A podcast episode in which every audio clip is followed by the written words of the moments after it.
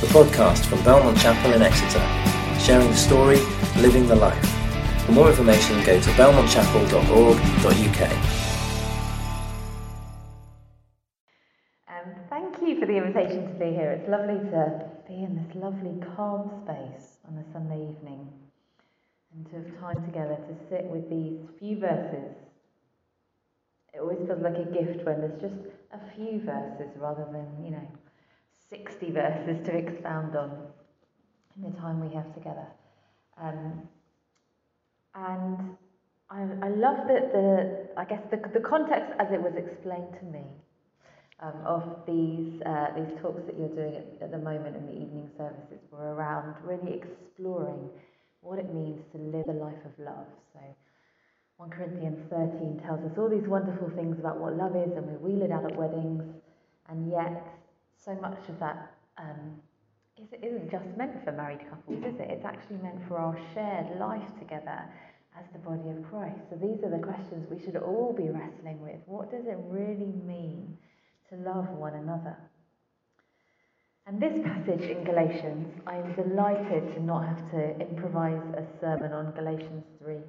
Um, this passage in Galatians 6, um, it's maybe helpful to mention a little bit more about what Galatians has been, uh, well, the rest of Galatians has been doing. And a lot of what Paul's focused on in Galatians is addressing this question of how much the law of Moses, which is, is to say, obviously, the uh, the first five books of the Old Testament, how much of the law of Moses need we to be paying attention to as Christians? How, how critical or not is that for us as believers in Jesus? And Paul argues that the law of Moses, while important, is incomplete and it has brought us to the arrival of the Messiah. And now there is a new law that we are called to live by, which is the law of the Messiah, the law of love.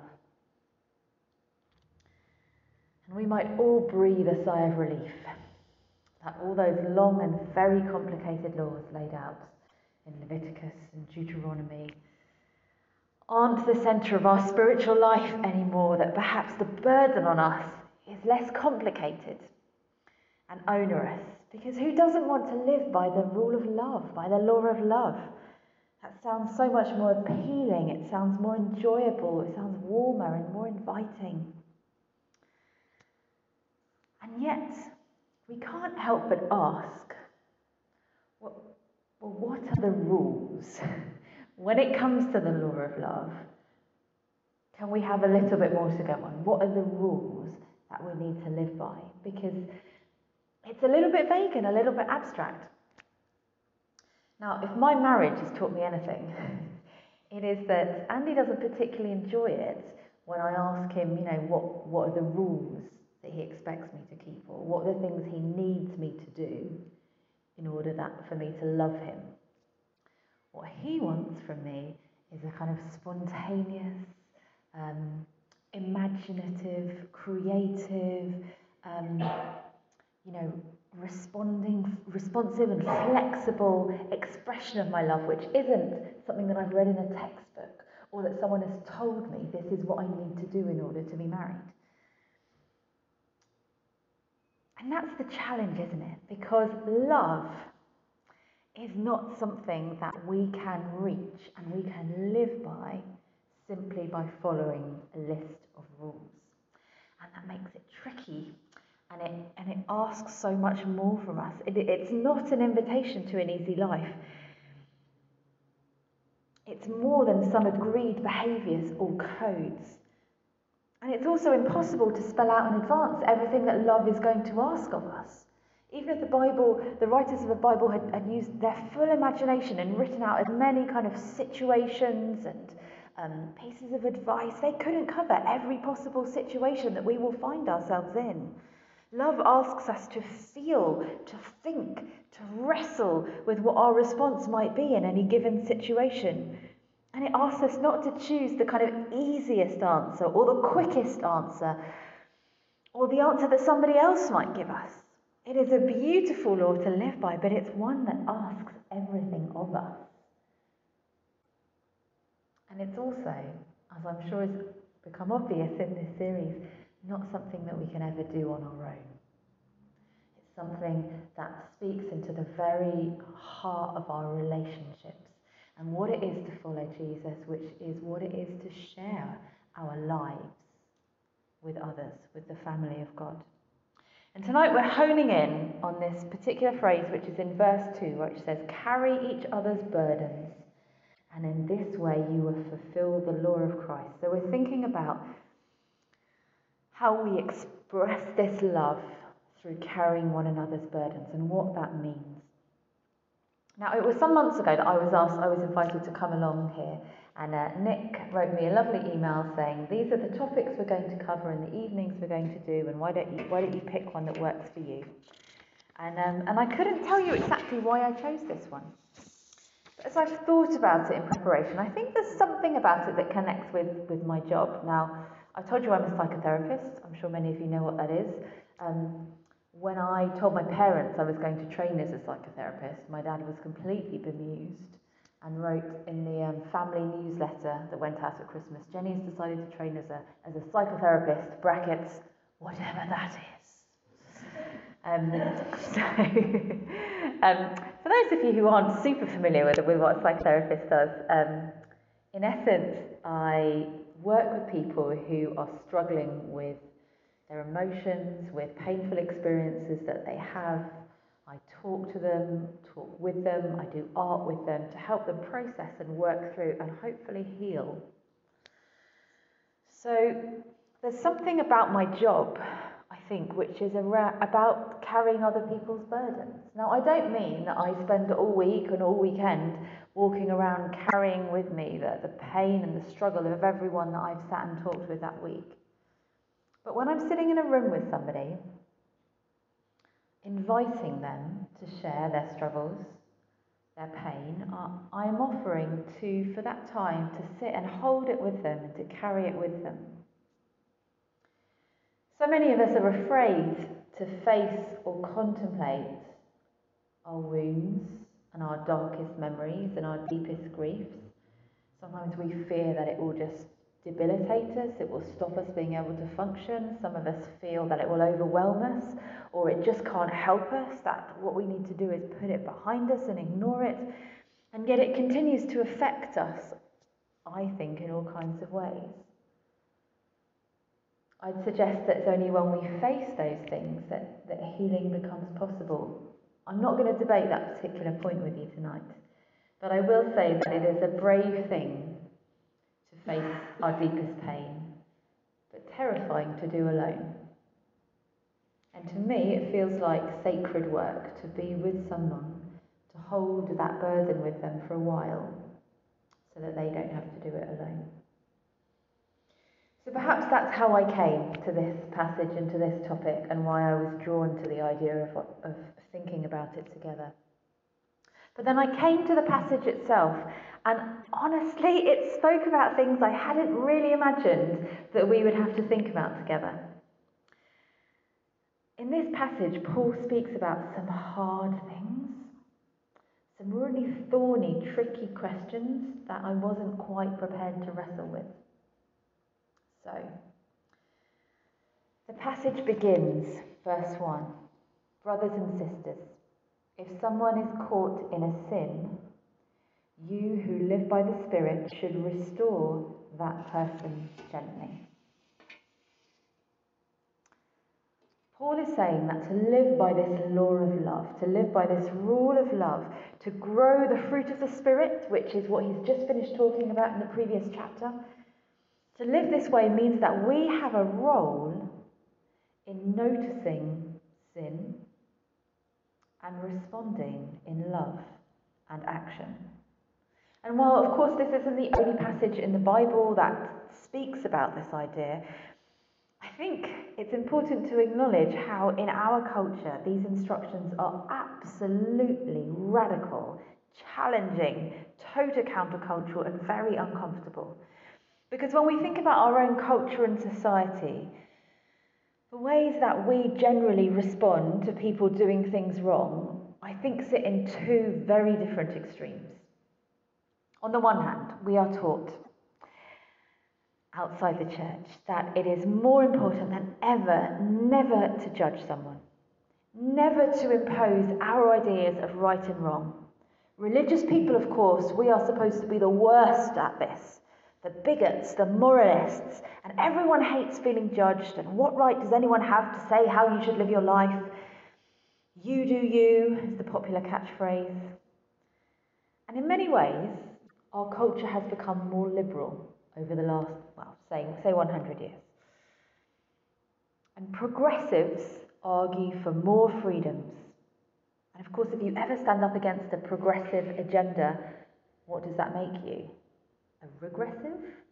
Someone who wants us all to go backwards? If people find out that we are believers, they often expect us to judge them. I don't know if you've had that experience, I certainly have. They often expect us to hold views that they find offensive. And it's considered insensitive and out of touch, inappropriate, judgmental, unkind to respond to what we might consider as something wrong with anything other than respect for that person's free will. So that's one extreme that I think is in our culture. But we also have within our culture this other extreme where, alongside that almost unlimited permission and absence of judgment, there's now certain spheres of public conversation where the correct response is to name and shame. And of course, social media is one of the primary places this happens, as well as more traditional media. Certain behaviours, um, for example, uh, racism, sexism, homophobia, transphobia, paedophilia would still be on that list. Um, these certain things have to be called out. The culprits have to be publicly shamed. They have, there has to be public outrage against them. Everybody is called to participate in this. Uh, boycott J.K. Rowling's books, for example. Um, stop reading somebody else's. Stop watching somebody else. Um, stop following on them on social media. So we have these two extremes in our culture the self righteous shaming of those who transgress certain things, which we might call the hyper judgmental part of our culture, and then simultaneously the hands off, it's none of my business, I would never judge or criticise you um, behaviours, which of course aren't even honest because we do all judge one another. But perhaps that comes out of a kind of fear that we mustn't ever own it. And Paul says in this passage that to live the law of love is to do neither of those things. In fact, this passage really explicitly challenges both extremes. Verse 3 says, If anyone thinks they are something when they are not, they deceive themselves. There is a real critique of pride and arrogance in this passage. The kind of pride and arrogance that leads to shaming one another is not the law of love. Pride is criticized in this passage as something which divides us, something which prevents us from entering into the shared life of love. Just as being passive or silent also pulls against the call of love. So, how is it that we are supposed to live this law of love? What, what path is open to us? What Paul seems to be advocating here is this that combination that Jesus so perfectly modelled of grace and truth.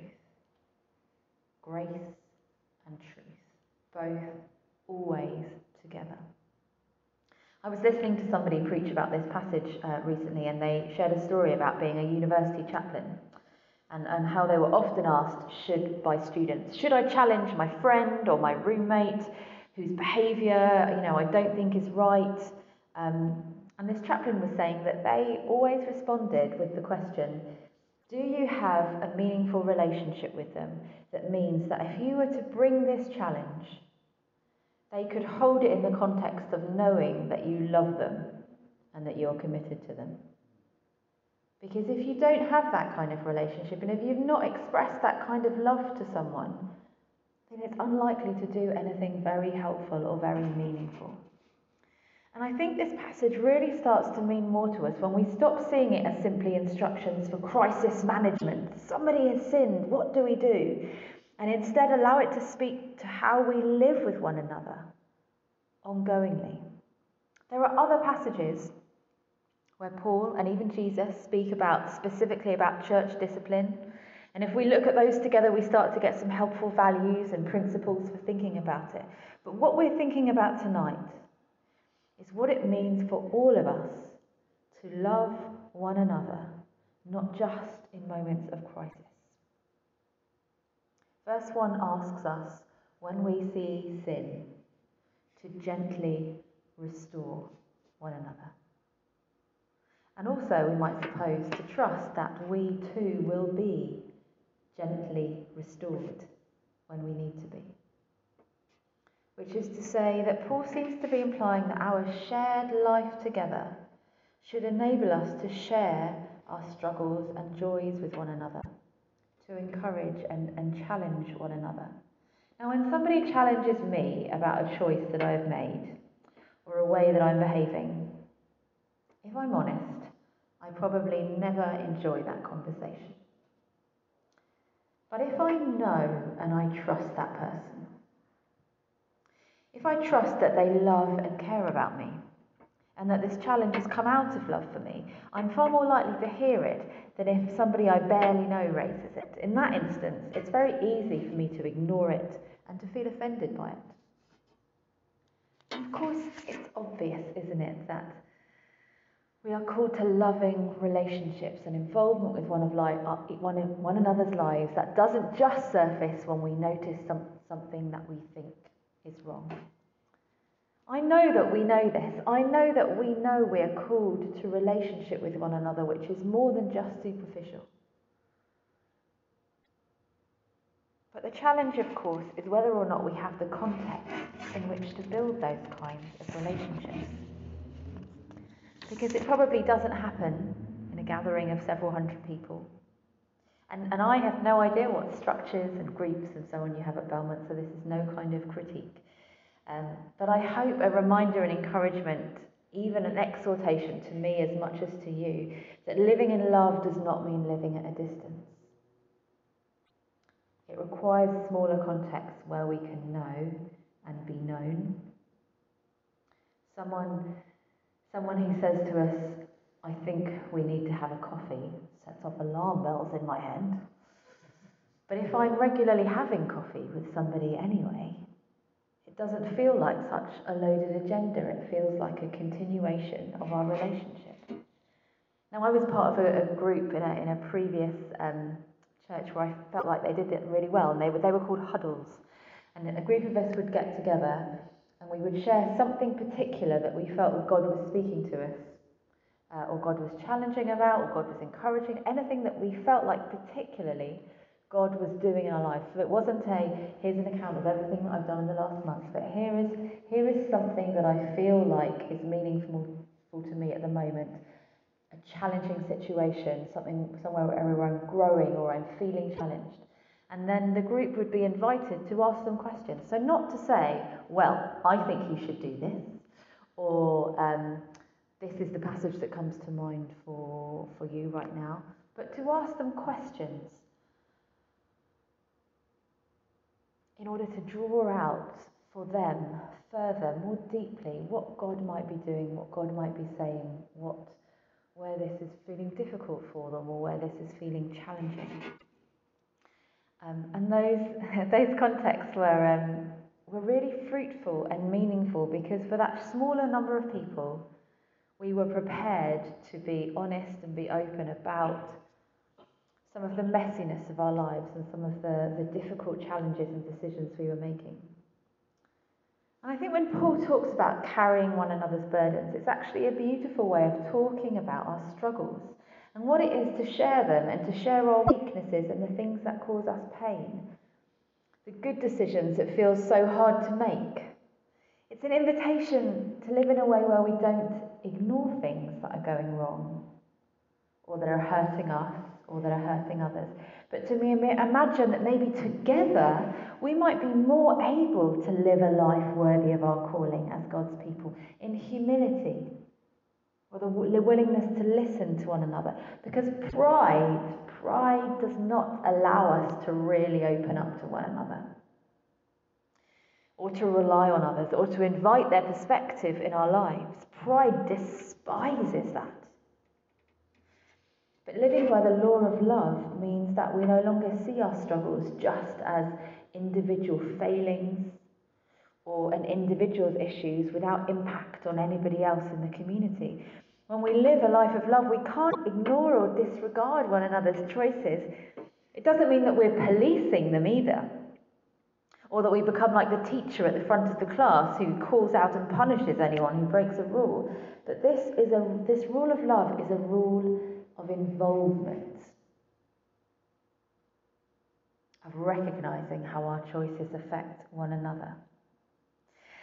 And there's this emphasis in the passage about looking to yourself, not just to, to others. So carrying one another's burdens isn't an invitation to stop looking at yourself and just focus our attention on others and where they're going wrong. That isn't a life of love, just of switching focus. And yet it's often easier to talk about other people's struggles. When I was a university student, I led a small group, um, a kind of Bible study and slightly missional group. And um, I would really try to encourage everyone to share deeply and honestly about their struggles and what was difficult for them so we could pray and encourage one another.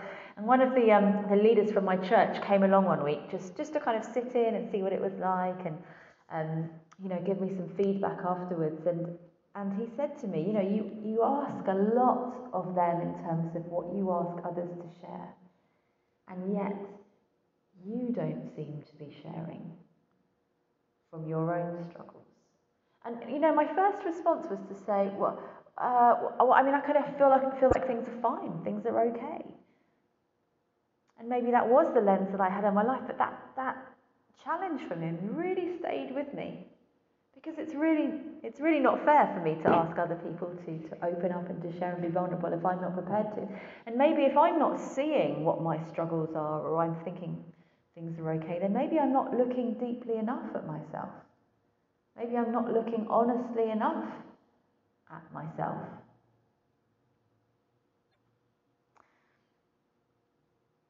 It might not feel like we are deliberately withholding things.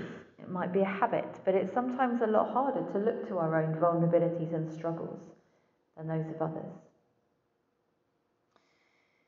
Each one should test their own actions, the passage says. Then they can take pride in themselves alone without comparing themselves to someone else. For each one should carry their own load. So this isn't license to turn our attention on everyone else apart from ourselves. We have to carry our own load. But we are also to participate in the sharing of those. Because there's a beautiful invitation there that we can be helped as much as we can do the helping. And yet it makes so many of us uncomfortable. And I wonder why it feels so uncomfortable. I think of my, my mum, who is always the first person to want to help, help practically um, with all kinds of things. She'll never kind of withhold her generosity from us, from other people in the church. And yet, the idea that she would ever ask for help herself is an absolute anathema to her. She would never do that. It's far too difficult and too vulnerable and potentially shaming and potentially uh, terrifying, and it goes against everything that she has ever done. It challenges our individualism, our sense of self sufficiency. It challenges our sense that we should be able to decide our own lives, to decide our own habits, to choose our jobs, where we live, how we spend our free time. It perhaps feels audacious to think that those kind of things might be talked about or shared or wrestled with others in light of what God, God's call on our lives is. We fear being misunderstood, perhaps, or judged by others.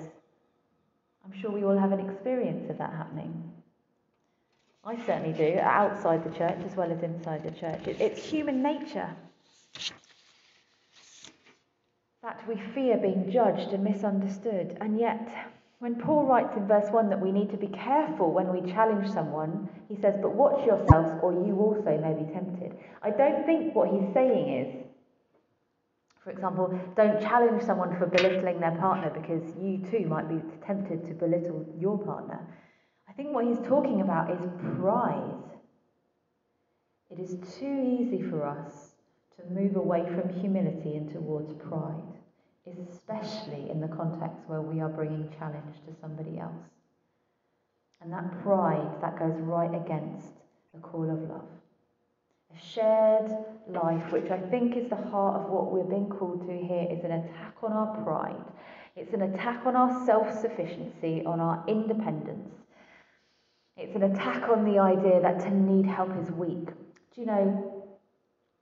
I don't know how much you follow um, neuroscience and the advances that have been made in terms of scans of how we understand brains. But there's been a real revolution in the last 20 or 30 years partly because of something called MRIs that you've probably heard of, which enable us to take kind of real life snapshots of what's happening in the brain. How is this possibly relevant to Galatians 6? Well, one of the most exciting discoveries, I think, is that um, we've been able to kind of watch people's brains as they engage in different activities.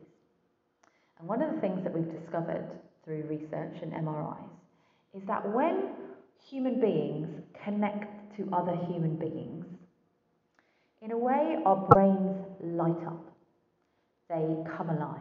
They become much more able to grow and to change and to heal and to learn new things. It's, it's like, I don't know, a burst of electricity in the brain when we are connecting meaningfully with other people.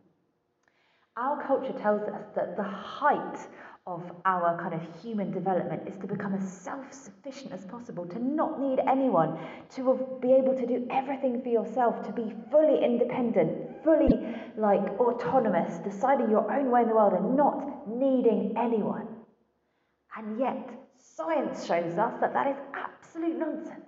That to be the most fully developed, the kind of um, most uh, fully realized in terms of our potential, kind of human of humans, can only happen when we are connected with other people.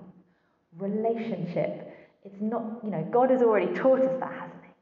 But science is now showing the reality that actually that's when our brains change and grow and heal and develop the most when we are connecting with other people. Now, often the idea of opening up our struggles and vulnerabilities, the decisions we're wrestling with, and heaven forbid anything about our finances, makes us defensive. And I think the context that we've lived through in the last couple of years with COVID has probably made us more, even more individualized because it cut off a lot of relationship, didn't it? It made a lot of the ways that we connect and interact impossible. And actually, we had to kind of default to this weirdly individualized life where we couldn't meet and we couldn't see people where we had to find a way to survive on our own, especially if we were if we weren't kind of living in a household with other people and our life became very lonely and very quiet. And it's been hard to re-emerge from that and to, to learn something else, to do something else again. And we know that there's lots of people who haven't come back to church, don't we? Like, you know, I'm sure it's true in your congregation as much as in any other congregation. There's a feeling that maybe people feel like they don't need it, they don't need that sense of shared life in God's family. And yet, I think it is right at the heart of our faith that we are called to a shared life, to, to belong to other people, to be part of something which is bigger than us, to belong to a story which is bigger than us. That while God sees and knows us individually, He doesn't call us to a solitary adventure, but a shared life. Now, the final verse of this passage. I think is particularly beautiful in the message translation, so I, I hope you don't mind if I read it to you in that translation. It says, Be very sure now, you who have been trained to a self sufficient maturity, that you enter into a generous common life with those who have trained you, sharing all the good things that you have and experience. Now, I've just done a bit of a rant against self sufficiency, and then here it is in the last verse in this translation. Be sure you who have been trained to a self sufficient maturity. Now, what does that mean? Well, when, I think, when I've been thinking about this, I've been thinking a little bit about child development and attachment theory, which again might be something some of you know a lot about and some of you not so much.